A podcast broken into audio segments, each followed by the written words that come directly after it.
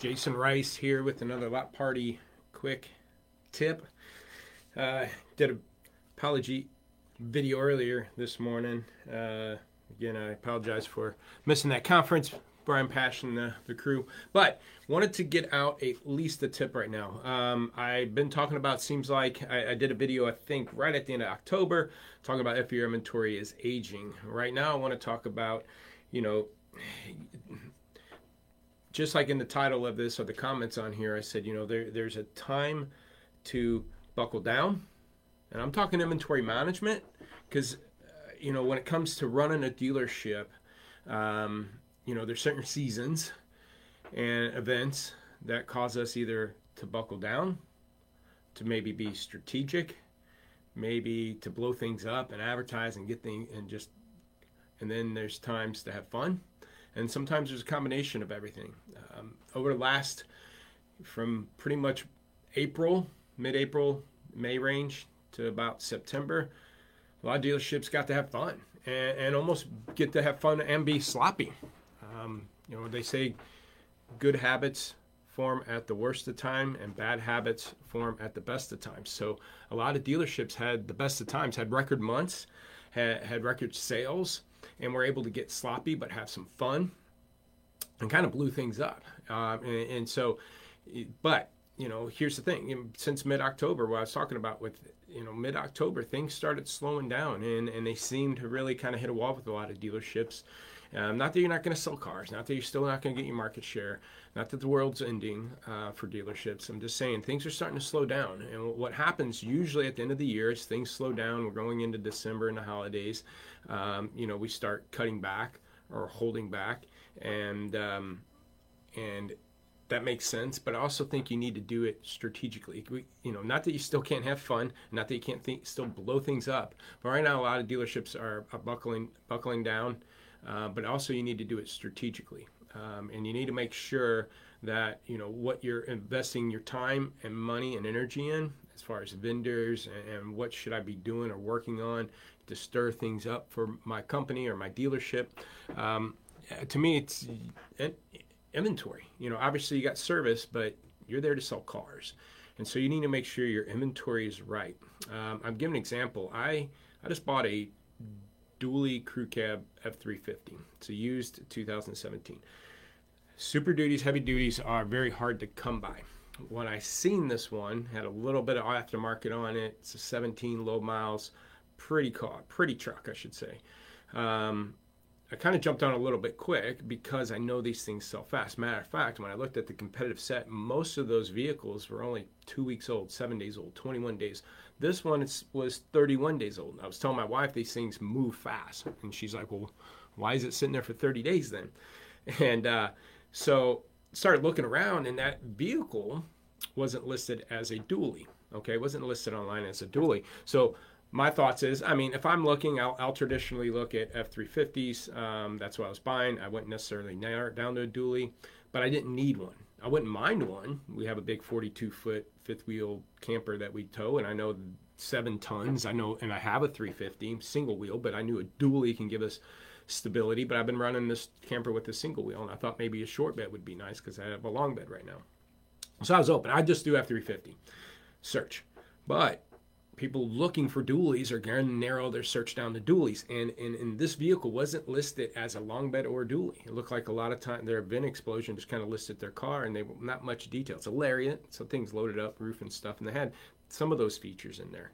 Um, but man, this thing had the tow tech package. It had some kind of you know, weather pack. I mean, it's uh, drive assisted things loaded up, and that wasn't in their comments and descriptions and or the build out of the vehicle. So again, if I went to let's say cars.com, narrowed it down to F350 dualies, this truck was missing, and I think that's why it was sitting on a lot. My point being is, you got to make sure your inventory is right right now. Your job as a used car manager, as a dealership, is to get your vehicles in front of many people as possible. We're more, as a used car manager, you're more of a marketing manager than you are an inventory manager. Okay, and what I mean by that, um, I start selling 1997. Those are the, still the days of the balloons and the purple gorillas and, and, and mailers and TV ads drive as many people to your floor as you can, and they're asking you, hey, what kind of trucks do you have? And we start showing them our trucks, and I try to use my sales skills to sell them a truck, and the manager uses their sales skills to get them to buy that truck. Um, now, most customers are coming in with that truck already in mind, already narrowed down. They're going to try you on price, but basically your job there is when it's not so much as sales as just confirming that they made a good decision and have the rest of their numbers line up as far as trade values and payment and interest rates. So uh, sales skills are still important, but your biggest asset and job now is not so much the strength of your closing ability as it is is just to get your vehicles in front of many people as possible because they're not just coming up on the lot going, "Hey, what kind of trucks you got?" You might get a one or two of those, but most of the people already have it narrowed down. And if they can't find your dually, they ain't showing up to your lot, and that car's going to sit longer than it should.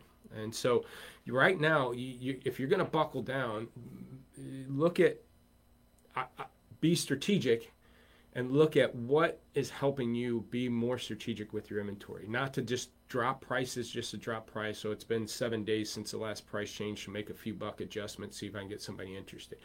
You know, you got to be more strategic with your decisions on your inventory and how you market it and get it out there because as this market shrinks as there's less people shopping but more inventory out there available for them to buy and especially as dealers we bought it for high dollar amounts because back in you know September and October I'm buying these cars based off August and September sales rates and wholesale values. I, I the cars I have in my lot right now, unless I just bought them, I paid too much for them in current mar- retail market values.